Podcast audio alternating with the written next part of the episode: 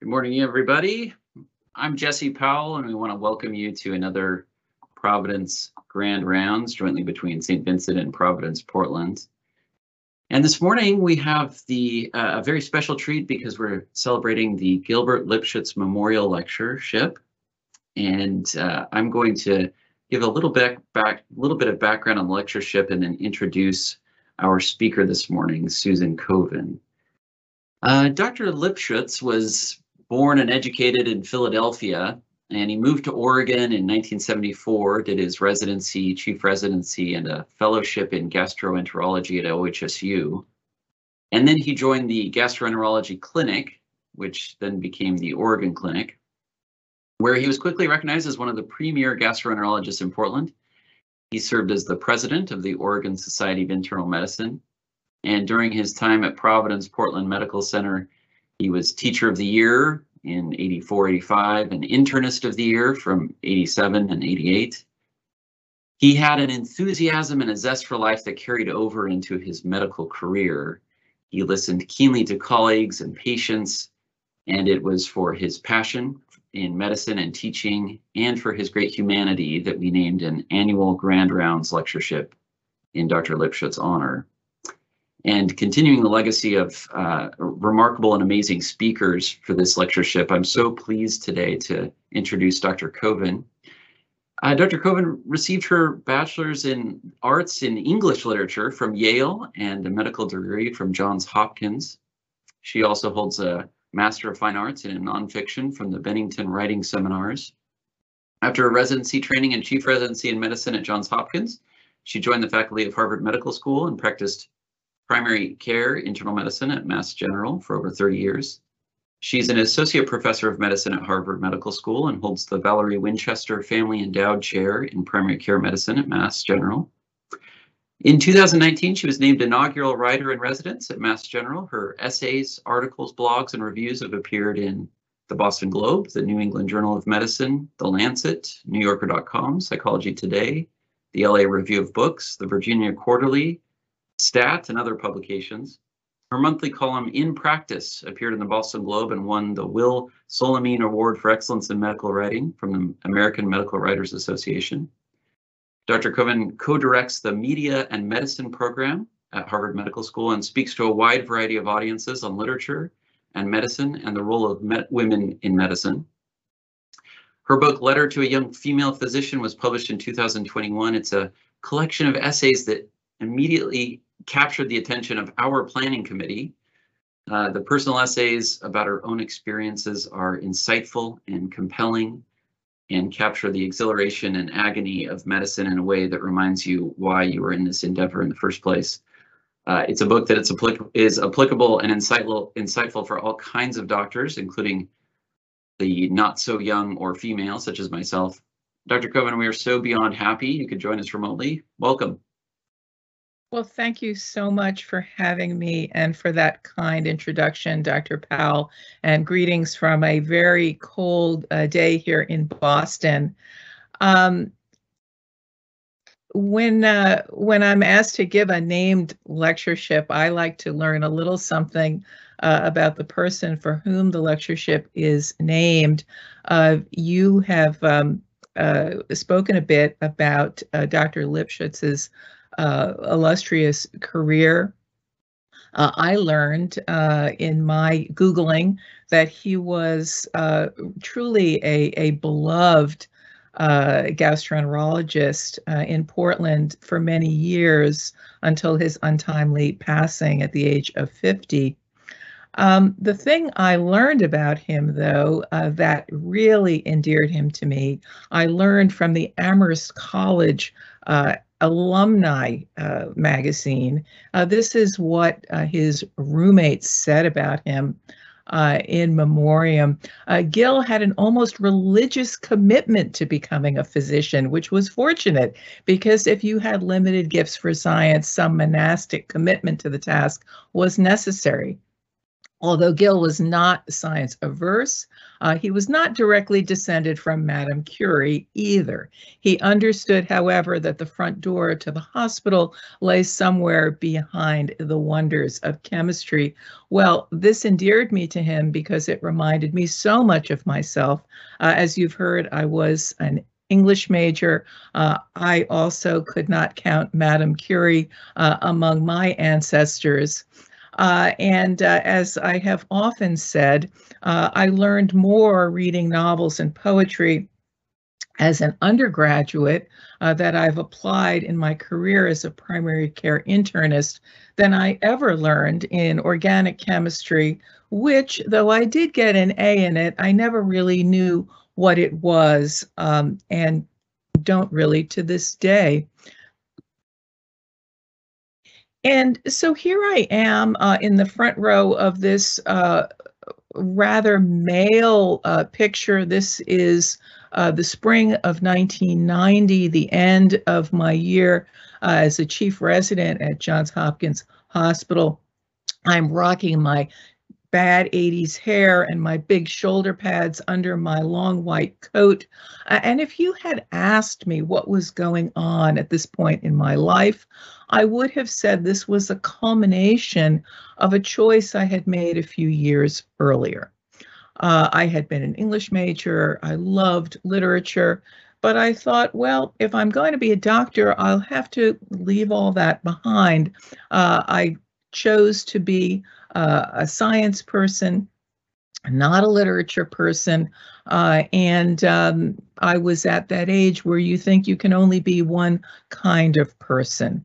Uh, it took me decades to realize that that was wrong, that not only uh, were uh, science, uh, uh, medicine, and literature compatible, in some ways they could be seen as the same thing in that they're both rooted in storytelling.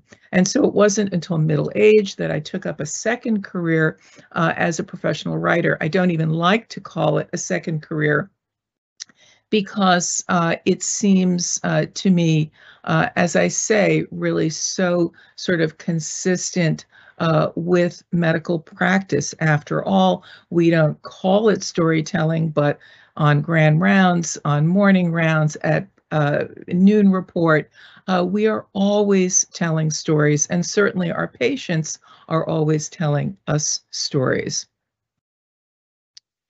Now, um, I do a lot of writing coaching, and I'd like to begin this talk by giving you, if you're an aspiring writer, uh, to uh, the best piece of writing advice I know uh, which is not write what you know, that's the standard advice, but rather um, write what you want to know. And write what you want to know about very tiny moments. I call these unstable moments, moments of confusion, moments where you think, you know, why do I think that's funny and no one else does? Or I think that's sad and no one else does. Why did I react that way? Why do we do things this way? And write into that question. If you don't know the answer, all the better. If you already know the answer, don't bother. The piece will be dead in the water. Anyway, one such unstable moment came to me in late June of 2016. I was asked to supervise an orientation exercise for incoming medical interns at Mass General. The exercise uh, consisted of this. Uh, we, um, we asked the interns to write a letter to their future selves. The letters were then collected, they were sealed, and they would be handed back uh, to the interns six months later when in the dead of winter, they would all be bussed out to um, Cape Cod for a retreat.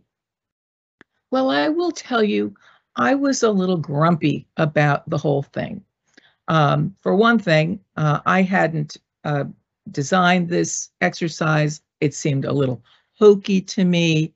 Uh, I had been asked to do it at the last minute. I had had to reschedule the start of a vacation. So I was a little grumpy and a little eye rolly. And then came the moment. I looked around the table. I noticed that most or more than half of the incoming interns were women. And all of a sudden, I felt kind of choked up. And I thought, wait a minute, where is that coming from? Why does this move me? I'd been writing long enough at this point to know that I had to write to find the answer. And I did write. What I did was I wrote a letter to myself 30 years to the day, just about earlier, when I started my internship. Um, I wrote that piece, I called it Letter to a Young Female Physician, uh, the young female physician being my former self and it was published uh, in the New England uh, Journal of Medicine the following year. It seems to have touched some kind of nerve. Uh, it's been accessed about 300,000 times at this point. It was picked up by the lay press. Um, and um, I got a lot of, of mail about it. So what was it I wanted to say to my former self? Well, a couple of things. The first thing I wanted to say uh, is that in 2017, as it was then, nearing the end of my career, female physicians earn on average 20,000 less, uh, $20,000 less than our male counterparts. Uh, that's even accounting for um, part-time work and so forth. We're still underrepresented in leadership positions, even in specialties like OBGYN, uh, in which we're a majority, still subjected to sexual harassment, ranging from unwelcome bro humor in operating rooms and on hospital rounds to abuse so severe it causes some women to leave medicine altogether. But I had another message too, something a little bit more personal I said there's an, a more insidious obstacle that you'll have to contend with, one that resides in your own head. In fact, one of the greatest hurdles you confront may be one largely of your own making. At least that has been the case for me. You see, I've been haunted at every step of my career by the fear that I am a fraud. It started, I think, as early as childhood, uh, as a uh, a bright young girl uh, growing up um, in uh, a house with uh, brothers, uh, with a dad who was a doctor, a mom who was a housewife. Um, it seemed to me that my options were sort of arrayed uh, before me. I didn't really like what I perceived as my options. Uh, and so I decided there was something clearly wrong with me. This reached its apex in medical school because, after all, in high school and college, you can study enough to sort of swallow a course whole. This was not true in medical school. You could study 24 7 and never be done. And um, as many uh, mnemonics as I memorized, uh, I, I, still uh, didn't feel that I ever had complete mastery. Uh, of course, I didn't. No one can. Uh, and this reached its apex uh, one night in the middle of the night when I woke my husband, who was then two years ahead of me in medical school. and I was in a state of panic crying, he asked me what was wrong, and I told him, I don't understand the pancreas. Well, it seems a little funny now, but it wasn't funny at the time. And this this feeling kind of followed me around. It had a name but i didn't know the name then. It had been described a few years earlier in the 70s by psychologists at georgia uh, state pauline clance and suzanne imes. As an aside there's a lot of uh, controversy about what they called uh, imposter phenomenon uh, what we now call imposter syndrome. And in fact, there's a wonderful piece in next week's New Yorker magazine by Leslie Jamison exploring uh, the history of this. Anyway, I had not heard this term then. However, my best friend in medical school and I uh, did have uh, a name for ourselves. We called ourselves the asterisks, as in we got into Johns Hopkins asterisk, but there weren't that many applicants to medical school that year.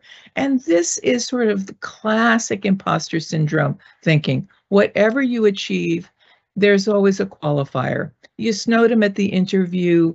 Um, if you had just stuck, stuck around long enough on that service, uh, they'd have had time to figure out that you didn't know that much, etc., etc. Or the classic one, which is, I'm here, but someone made a mistake. Now, as I say, um, uh, this followed me around for many years, but it did dissipate with time. However, it flared sometimes, uh, including when I saw this New York Times uh, op ed in 2011. At this point, I was well into my career, uh, and it was by a um, uh, a female anesthesiologist and mother of four uh, who wrote, Don't quit this day job. Her argument was that women in medicine who worked part time, as I did, um, uh, are uh, are not doing service to their patients and are burdening their colleagues as well as the entire system, not to mention essentially um, you know taking money from uh, from uh, you know the government that uh, partially um, educated them. Uh, this really stung, and the accompanying illustration of veritable physician Barbie uh, vacuuming with her stethoscope uh, on her neck um, was salt in the wound. It irked me so much, I wrote uh, a reply in the Boston Globe pointing out that all doctors are part-time doctors and that all patients are potentially full-time patients and that in fact the fastest growing um, cohort of physicians who are cutting back their hours are older male uh, physicians. So how do you get over imposter syndrome? Well, one thing that doesn't work is to achieve more stuff. You think when you have this affliction that if you only get into that college, get into that medical school, match that program, get that promotion, etc., you won't feel this way anymore. But in fact, it only throws gas on the fire because the more you achieve, the less adequate you feel. Um, you uh, you really can't fix an internal problem with an external solution. Uh, as the folks pictured uh, here will tell you, these are all luminaries in their fields who have spoken openly about their own imposter syndrome. And as I've often reflected, if Serena Williams is an imposter, there really isn't much help for the rest of us. Now, I have to confess to you that when I wrote this piece um, in the New England Journal about those two things, the persistence of gender gap and sexism in medicine, and my own imposter syndrome, I didn't put the two things together. Uh, it was my readers who told me, particularly readers uh, uh, who who were physicians of color, women uh, practicing medicine in highly patriarchal societies abroad, uh, and members of other marginalized communities who told me, "Well, yeah, of course I feel like an imposter. I'm told I am one in large and small ways all the time." So, one way of thinking about imposter syndrome is that it is internalized bias. And that got me very interested in learning more about, well, where were women at in medicine right now? Well, here's the short answer. Um, there's good news and bad news. The good news is that there are more of us, particularly at um, entry and junior levels. The bad news is almost everything else. And I'm going to show you um, some statistics, uh, some of which may surprise you. They certainly surprised me. So uh, here uh, are um, percentage of applicants to U.S. medical schools by sex. Uh, this and the slides following are from the AAMC um, survey about women in medicine um, from 2019. Uh, when I applied, which is right at the beginning of this graph, men greatly outnumbered women. Now, uh, just as of 2018 19, women slightly uh, outnumber men, and that has persisted. As of 2019, women uh, medical students are in the majority. Um, uh, were in the majority for the first time ever. In some schools, such as the one uh, one of my kids attends, uh, they're in the substantial uh, uh, majority, 60 40 uh, at his medical school. Let's look at residency programs. Um, some of this won't surprise you. Uh, in OBGYN, 83% of trainees are women. Allergy and immunology, pediatrics, uh, child neurology, uh, dermatology. Uh, interestingly, internal medicine uh, is is uh, and family medicine are not quite as female predominant as perhaps you might guess. specialties that are traditionally male dominated, surgical subspecialties, ortho, uh, are still very male dominated, though uh, women are increasing in numbers in those as well.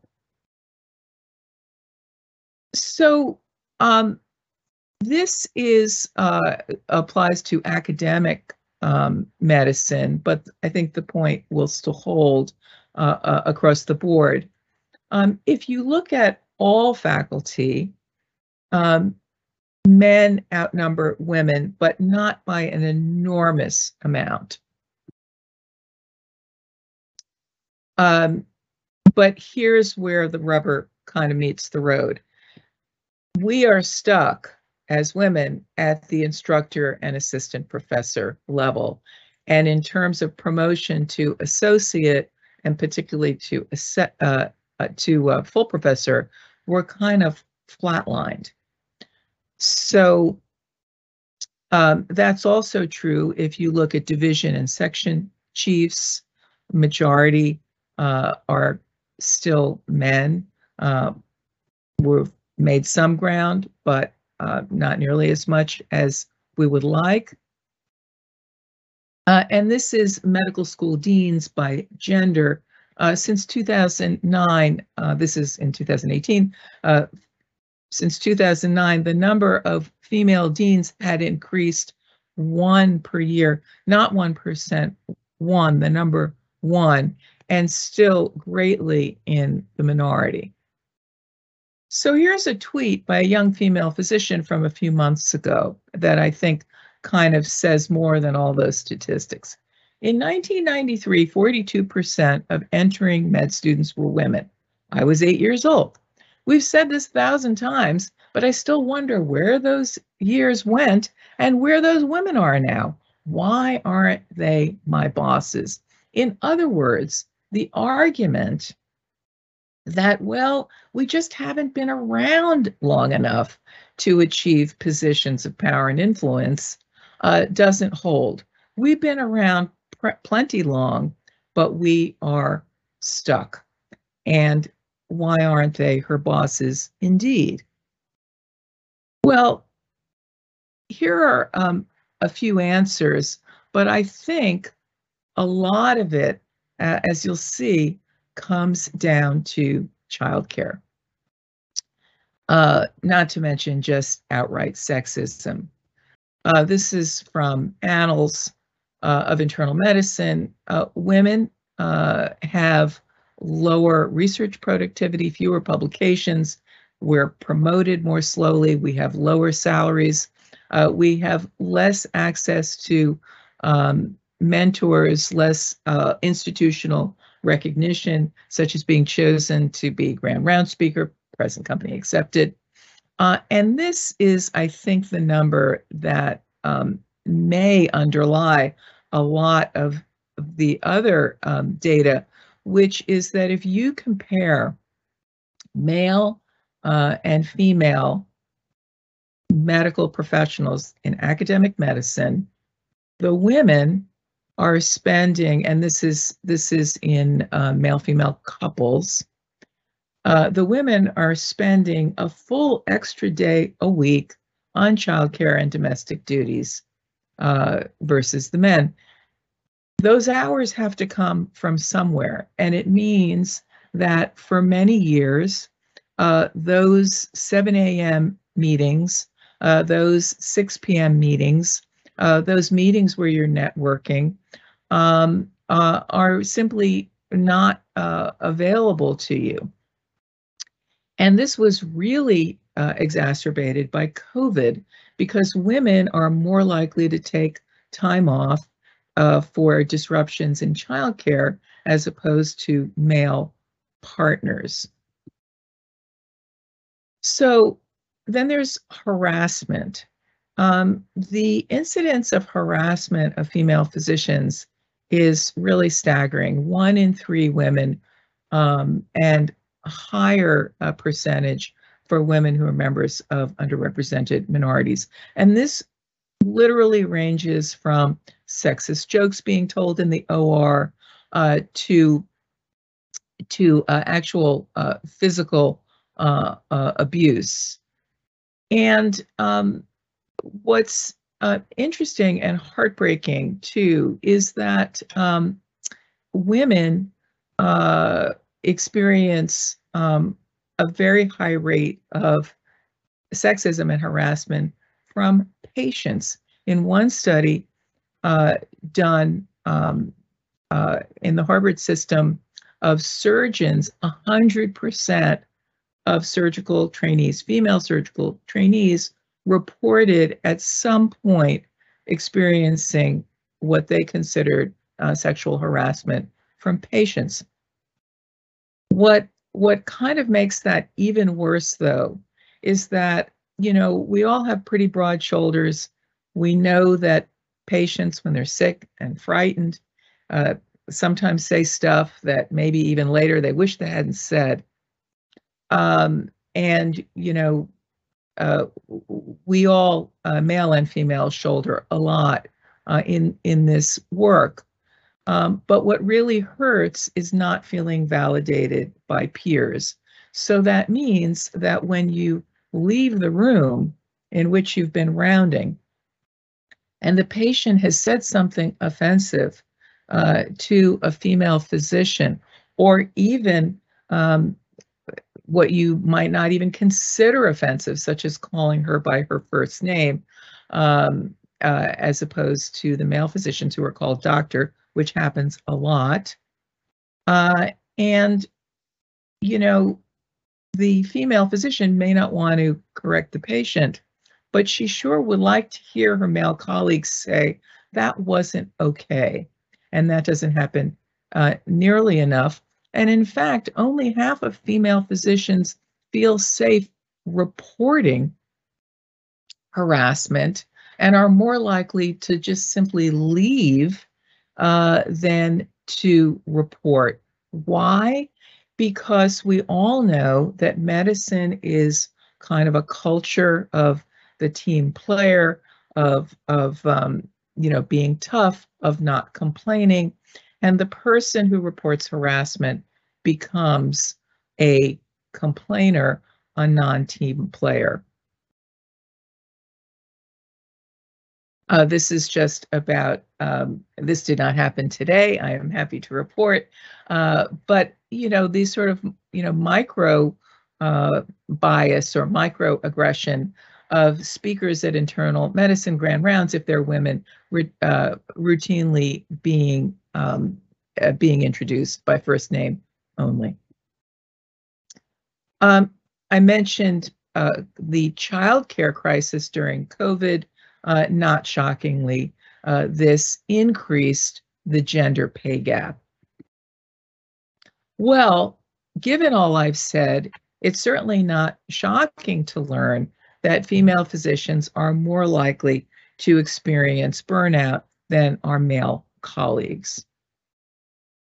And much worse than that, female physicians have higher suicide rates than male physicians or than women in general. This was um, tragically brought to light by the suicide of an emergency room doctor, Dr. Lorna Breen, uh, in Manhattan at the beginning of the pandemic. Well, um, that's all uh, been um, uh, some difficult data that I've just shared. Uh, and now I'd like to uh, share some somewhat more cheerful um, news. So this was a study done um, in 2017, right before my piece in the New England Journal came out, uh, a letter to a young female physician. And uh, it showed that the Medicare patients of female PCPs had lower readmission rates and lower mortality uh, within 30 days of hospitalization, causing the New York Times to ask, should you choose a female doctor? The percentages uh, of, of mortality difference were small here, but the numbers, it was a big study, it was a, a over 30,000 patients, were large. And this caused many, including uh, myself, to speculate why would this be? Um, it's thought that maybe women physicians are more likely to consult, um, are um, uh, are more likely to admit that they don't know. Um, it's um, it's not clear, and that's just uh, speculation. But another difference uh, that showed up in the outpatient arena a couple years ago that I find really fascinating is this study from the Brigham. And what this group found is that female primary care physicians spend on average 2.4 minutes uh, per visit more um, per patient than our male colleagues. Now, you may say, well, 2.4 minutes, that's not very much. Is that really a big deal? Well, for one thing, if you stretch that 2.4 minutes out over a day, it's about 15 percent of uh, extra time spent in the exam room, which, if you're being paid on productivity, uh, could be a 15% uh, gender gap, which, by the way, is what the the uh, gender pay gap uh, is. Uh, I had um, occasion to ask Ishani Ganguli, my colleague who is the lead author on this paper, what are we talking about during those 2.4 minutes? Uh, and she said that we tend to spend more time um, uh, explaining tests um, and explaining diagnoses. Uh, and we also spend a little bit more time on the extras, you know, looking at the prom pictures and wedding pictures and so forth. The other more recent um, information that came out also uh, from a group here in Boston uh, in JGIM is that women physicians are spending a lot more time on the electronic medical record than our male colleagues, about 25% more, and we are getting about 25% more electronic messages from our patients than our male colleagues. Now, here's the question Are we spending more time because we're getting more messages, or are we getting more messages because we're spending more time? I don't know the answer to that, but I've thought a lot uh, about about this question of sort of gender difference in approach to patient care. Uh, and the way it kind of stacked up for me uh, was something I wrote about in the New England Journal uh, in 2016, and I called it The Doctor's New Dilemma, which was a, a play on a, uh, a George Bernard Shaw um, drama from 1906 called The Doctor's Dilemma, which had absolutely nothing to do with what I was talking about here. Um, but, you know, old English majors die hard. So here's the way I framed it. And this is a scenario that will be familiar to every clinician listening right now. Suppose a patient is waiting for you in an exam room and you walk in, you're a little bit late, you're running behind, and the patient, while they're waiting, is reading a novel.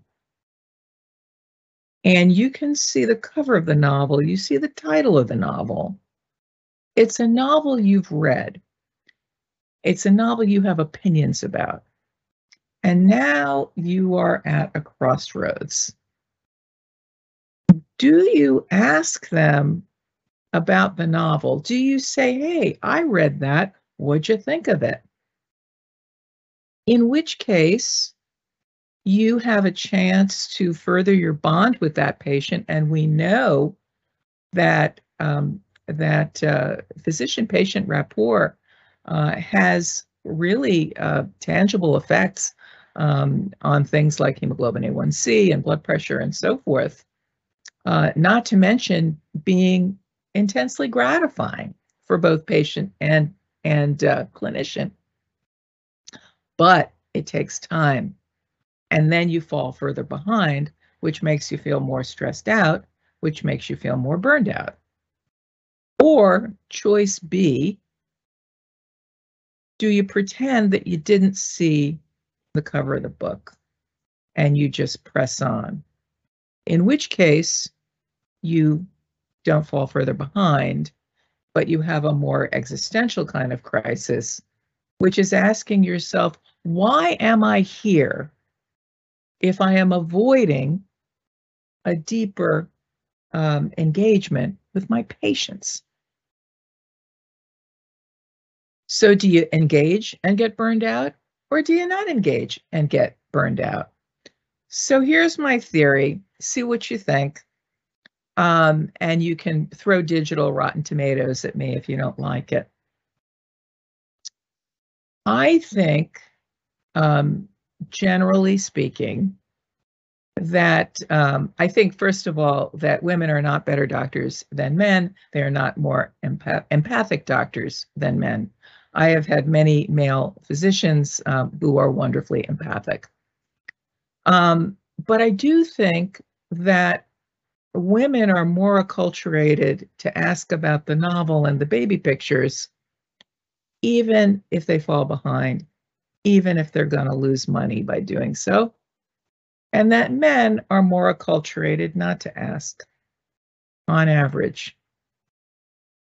And this is, of course, an, a great loss for all of us. And um, I think, just as an aside, um, this is a systemic issue having nothing to do with uh, men uh, or women or people of other um, genders and identities, which is that we seem to have constructed a healthcare system in which uh, clinicians and patients can't thrive at the same time.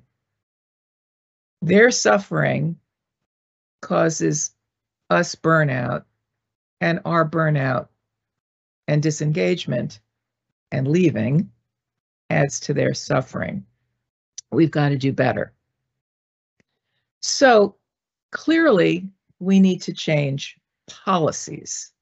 Uh, and that involves doing a better job with recruitment, retention, mentoring, promotion, addressing the childcare uh, and family leave uh, issue. Uh, um, a um, uh, something that I'm very interested in uh, is what a poor job we're doing accommodating female trainees um, who wish to get pregnant, which some 35 years after I did it uh, with no accommodation and got preeclampsia and ended up with a five pound baby uh, has not improved a whole lot. Uh, and, um, you know, maternity leave uh, and accommodation are still considered favors somehow during medical training. Uh, not to mention physician mental health um, doing a better job uh, addressing harassment, which, yes, occurs at the most wonderful, enlightened places uh, like where you work, like where I work, uh, and pay equity. But we also need to change the story. And um, social media, uh, for all we, um, for all there is to dislike about it, um, has actually done some good uh, things in changing the story. Some of you may recall the origins of the Looks Like a Surgeon campaign. This was a cover of The New Yorker in 2017, for female surgeons. Um, and this uh, uh, drawing was reproduced by female surgeons all over the world who posted their female teams um, on uh, Twitter with the hashtag looks like a surgeon. And then there was hashtag MedBikini.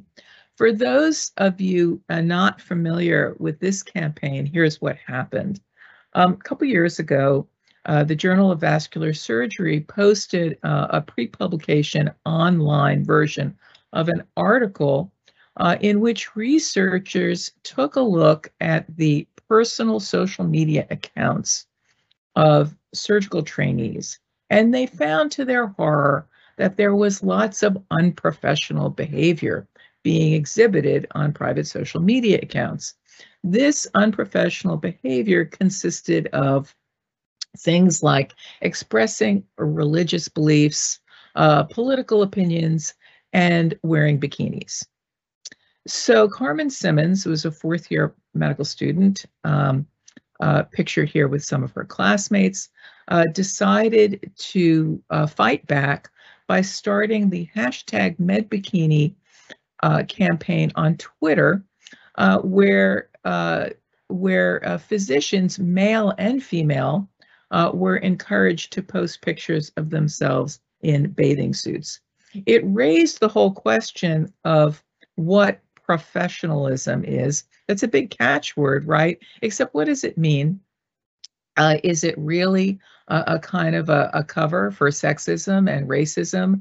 Uh, is it really about what sort of hair and body uh, and jewelry and clothing are okay in medicine? Um, and, you know, who gets to say that?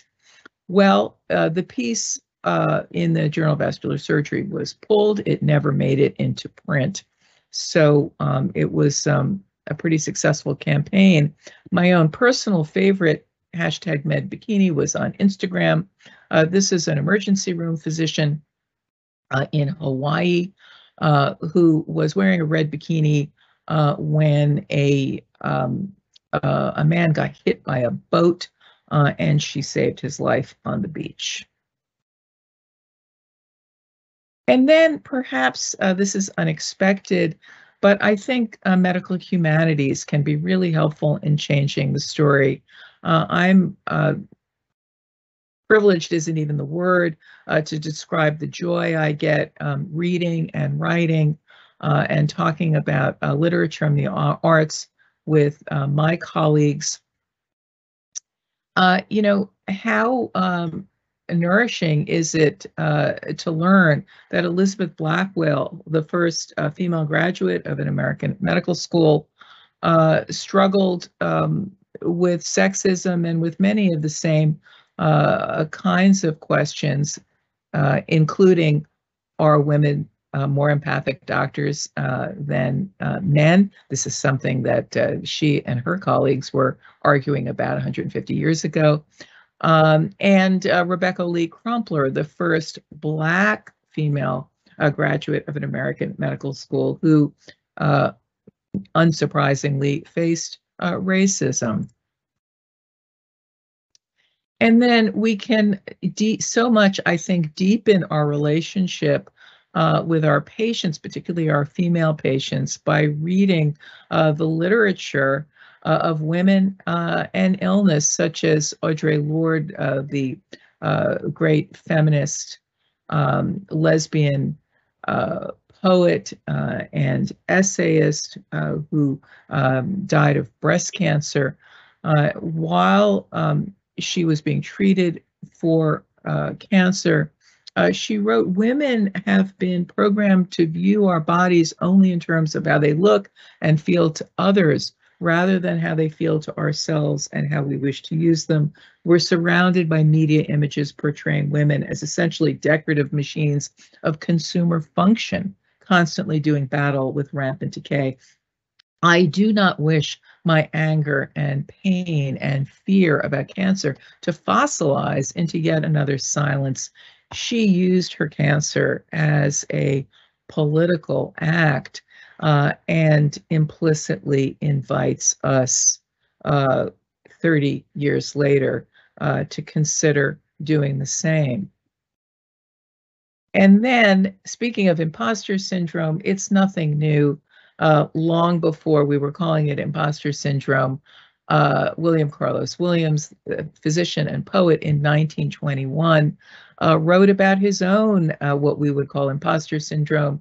Uh, he writes in Le Médecin Malgré Lui, uh, which means the physician in spite of himself, oh, I suppose I should put my journals on edge instead of letting them lie flat in heaps, then begin 10 years back and gradually read them, etc something that um, even though we now uh, accumulate our unread journals digitally, um, uh, something that we can all relate to. And then finally, I think that what will help is discussion uh, and um, understanding uh, that uh, some of the uh, shame we feel, uh, some of the internalized bias that we feel breeds in isolation. Uh, and I know that what has helped me tremendously is to speak with other physicians, uh, male and female, particularly uh, young female physicians, uh, as I toured uh, with my book around the country and abroad. I hope that my book spurs that conversation. I hope this talk spurs that conversation. Uh, and now um, I would like to take the time we have left to open uh, the floor up to questions and comments. Wonderful, Dr. Koven. Thank you so much for that compelling talk. And I'd invite our uh, attendees and listeners to post any questions you have in the chat.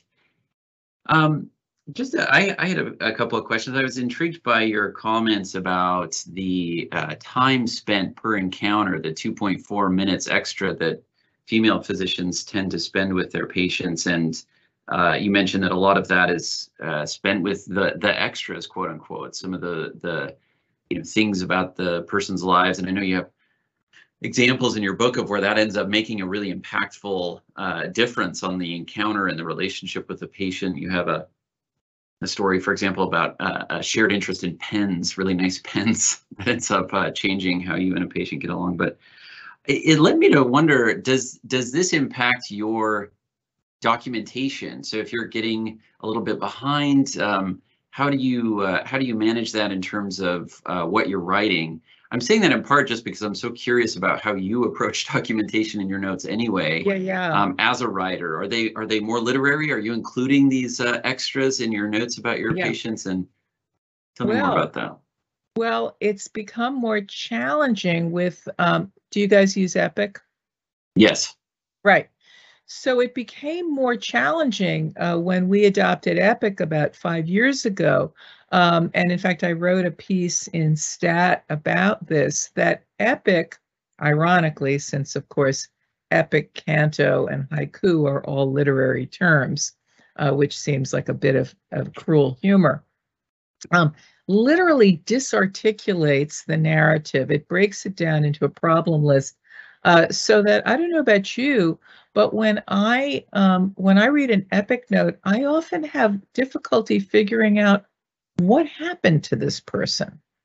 Um, and in fact, I said I, I joked, although it's not that funny, but uh, I joked that if you um, if you tried to tell the story of Cinderella in epic, you'd have to like break it into a problem list like poverty, soot, inhalation, you know, family discord, etc. But you'd never know what happened.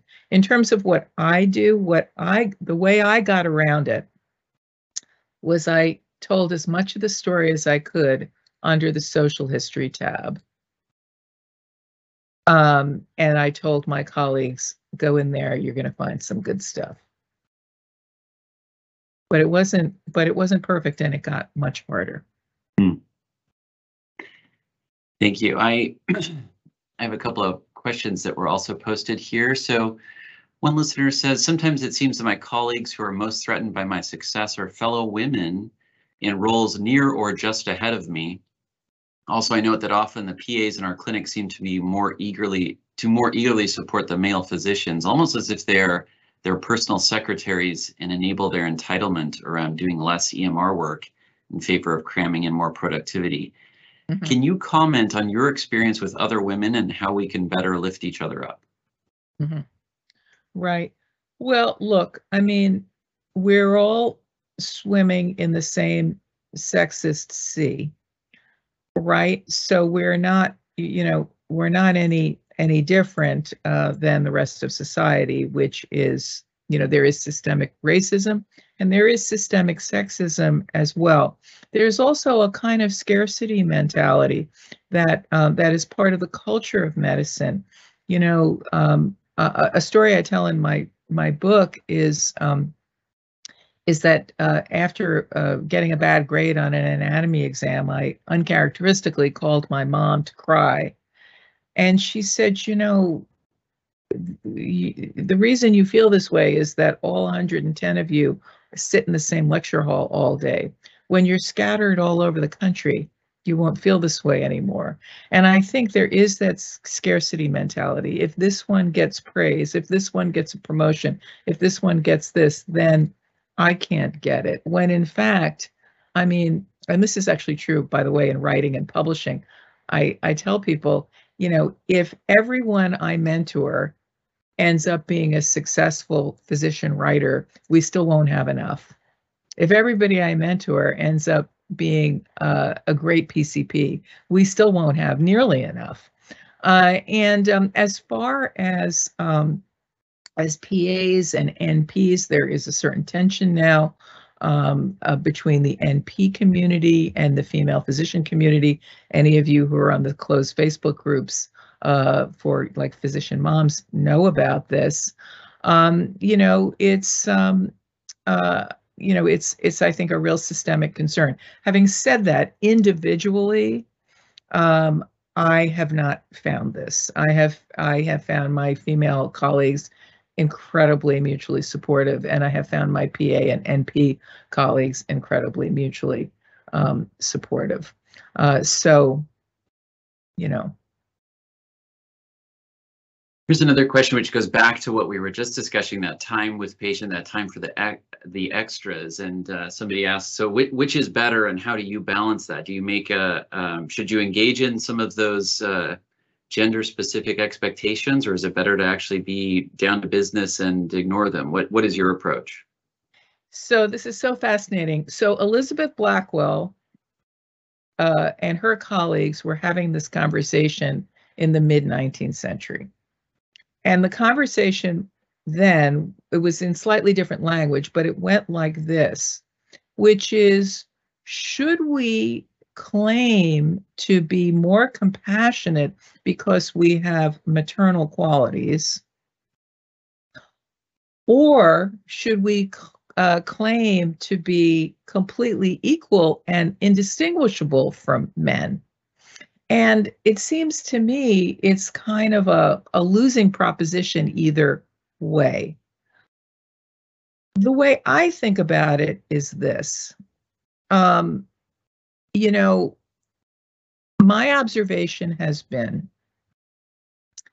that when women, particularly young women in medicine, are especially skilled at what we call the soft skills, and everybody knows what we mean by that.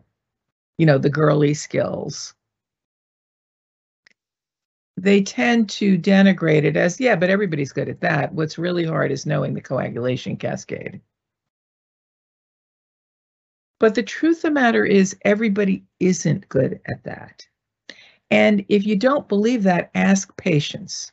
Because what patients will tell you is they assume you know the coagulation cascade or you know how to look it up if you need to. What they're really worried about is that you won't listen, that you won't, you know, fully receive their story, that you won't call them back, um, and so forth. So, so uh, I think um, I think one place to start is realize that if you have these skills, and whether you have them because you're female, I, I would I would never venture to say. I suspect not.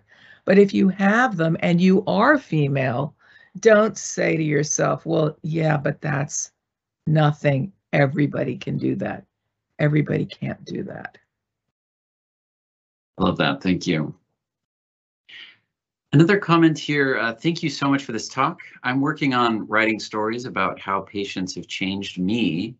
I mm. found this talk fascinating. As a female med student, resident, and now attending, I have certainly witnessed and experienced sexism, mm -hmm. less so in each setting. Not sure if things are changing or it happens less with stature. And I and I wanted to add a question on there. Do you, have you found that with your change in stature, have some of the uh, sexist comments, some of the microaggressions. Has that changed for you?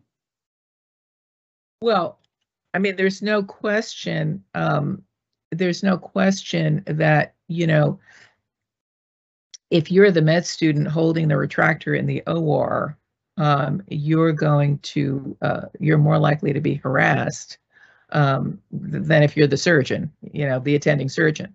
Uh, and I, I often get a little pushback from uh, young female physicians who say to me, "Well, it's okay for you to be so outspoken. You know, what do you, what have you got to lose? You've already had your career." Um, so, so there's there's there's no question um, that you become a little more untouchable as you go along, but that's by no means um, uh, always true. And in fact, uh, there's the intersection of sexism and ageism, which is especially acute uh, for women, uh, in which older women are considered invisible and dispensable. Uh, and uh, um, I think the other thing, um, what I've observed about myself, is that um, I've experienced less sexism as I get older, but I'm more aware of it when it happens. When I was younger and it happened, uh, I was too afraid to even acknowledge that it was happening. Because once I acknowledged that it happened, you know, I, I, I feared I'd fall off the boat, right?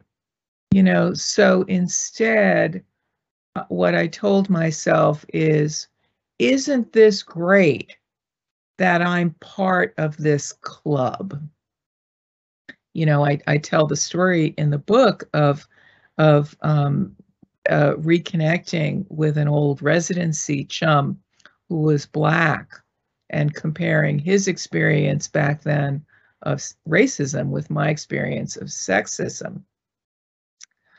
Uh, and what he uh, what I said to him was that I'm a little ashamed in retrospect that I um, I so readily uh, accepted a system that had so little regard for me in many ways. And he said, No, you're wrong. They loved you and they loved me because we made them look good.